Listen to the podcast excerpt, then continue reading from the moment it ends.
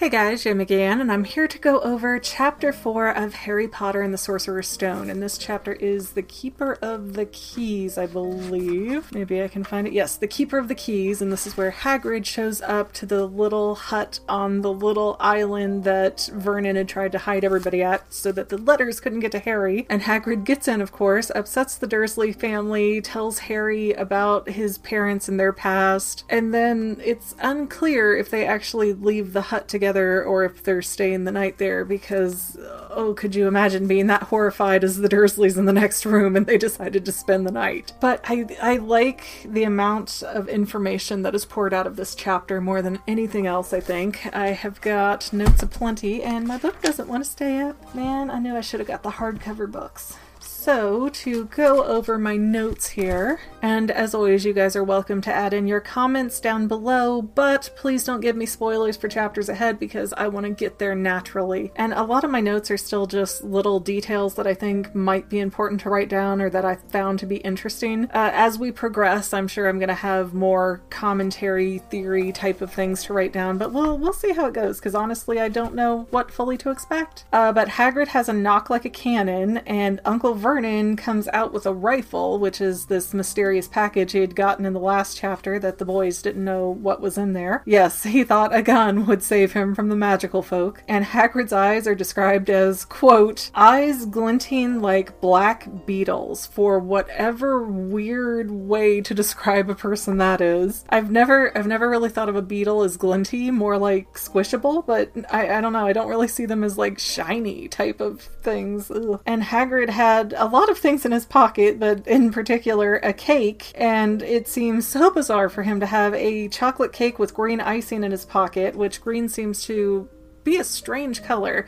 Uh, they reference it as Dumbledore writing things out in green, or at least whoever is sending their letters writes things out in green, and then there's also the green flash that Harry sees when he thinks about his past when he was one and Voldemort showed up. And yes, we say his name here because I will not give him power through my fear, thank you. But the fact that Hagrid had a cake in his pocket, I'm wondering if that's maybe some British slang for something. I don't know if that's some kind of like sweet treat or a Twinkie or something that I would not recognize, because when I think of a cake, I think of either one of those circular cakes or a sheet cake where, you know, they'll put SpongeBob or something on top. So if that is British slang, someone please tell me. Uh, da, da, da, da. And Hagrid finally introduces himself as Rubeus Hagrid, Keeper of the Keys and Grounds at Hogwarts. And I know the movie mentions his first name, but I had forgotten it completely. Like, I had no clue. It did not ring any bells when they said Rubeus Hagrid. And the Dursleys are absolutely terrified of Hagrid, and he's definitely playing into that. He's getting furious and making them back down. He's threatening them.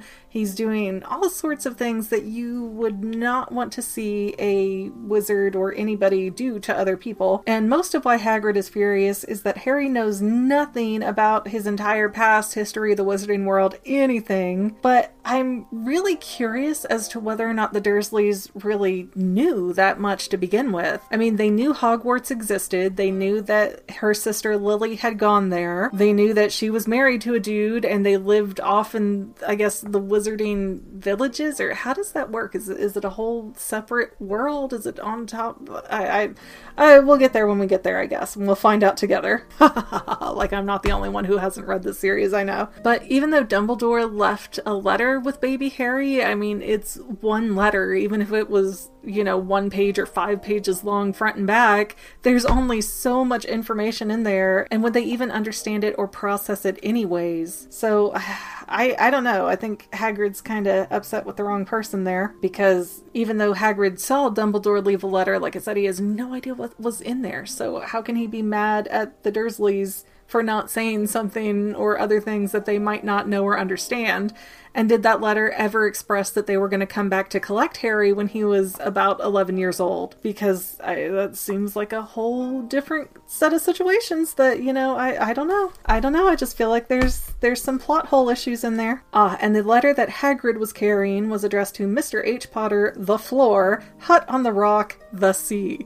So we don't even know what C anymore. It's, it's that has to be for the ludicrousy of the whole thing, but you would think with how specific the other letters were addressed that, you know, we get a little bit more like, oh, such and such address at such and such C. I know it's supposed to be fun, but paint a better picture for me. Oh, and Dumbledore's titles, as they were written in the letter, go Order of Merlin, First Class, Grand Sorcerer, Chief Warlock, Supreme Mugwump, International Confederation of Wizards. What is a Mugwump? I, I, I don't even know. Like, all the other titles, like, okay, I get what these mean. Then there's Mugwump, like, huh? At least the author didn't put down Grand Wizard. And we finally get the first time of using the word Muggle, which is a non-magic using person. Oh, and then when Petunia is talking about her sister Lily and how Lily went to Hogwarts and she'd come home and, you know, do this and that, and she saw Lily to be a freak, and it, it really kind of sounds like Petunia was tormented by Lily, and not just by the magic,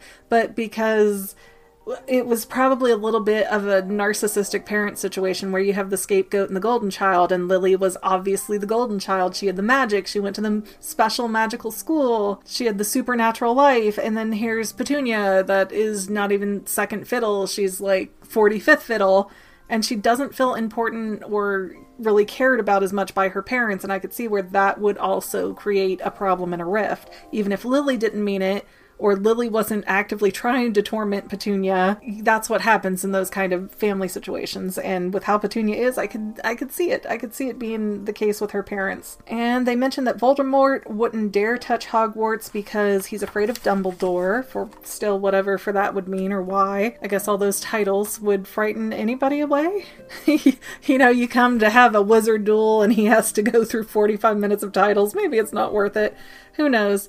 Um, but yeah, the question comes up as to why didn't Voldemort recruit the Potters to his army, and nobody really knows the answer as to why he didn't try or put any kind of spell over them, or why he was even at their house the night he killed them. And Hagrid says that Harry's lightning bolt scar is because it was part of the evilest curse ever that Harry could have been involved in, and so that left a mark. And, you know, the curse was so evil that it obliterated everything, even Harry's house from when he was a baby. Oh, and this wasn't particularly important, but I wrote these names down because who knows, maybe they are later. I've never heard them before.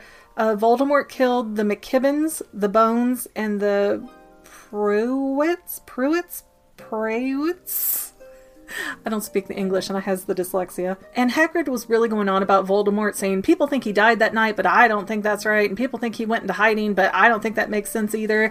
And Hagrid doesn't have an answer, but he's definitely like, he doesn't believe anything. Like, he doesn't know what happens, and that's kind of good enough for him. So at one point, Hagrid even says, quote, "Dunno if he had enough human left in him to die," which is interesting, having seen the movies and knowing how that works out. And there's also mention that Voldemort had a bunch of people in trances, and those trances ended, and they were released from that curse, whatever, when Voldemort vanished. And then Vernon makes the mistake of insulting Dumbledore, but what I don't understand is instead of attacking Vernon directly, like Hagrid had already threatened, he attacks Dudley and tries to turn him into a pig, but instead just gives him the curly pigtail.